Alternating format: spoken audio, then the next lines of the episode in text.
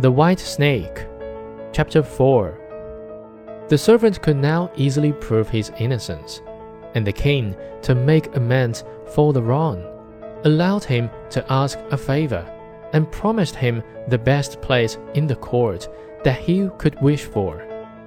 The servant refused everything and only asked for a horse and some money for traveling, as he had a mind to see the world and go about a little. When his request was granted, he set out on his way, and one day came to a pond, where he saw three fishes caught in the reeds and gasping for water.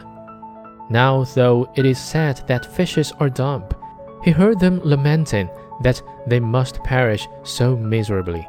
And as he had a kind heart, he got off his horse and put the three prisoners back into the water. They quivered with delight, put out their heads, and cried to him, We will remember you and repay you for saving us.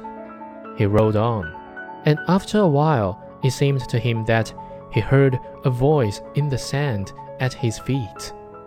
He listened and heard an ant king complain. Why cannot folks with their clumsy beasts keep off our bodies? That stupid horse with his heavy hoofs has been treading down my people without mercy. So he turned on to a side path, and the ant king cried out to him, We will remember you. One good term deserves another.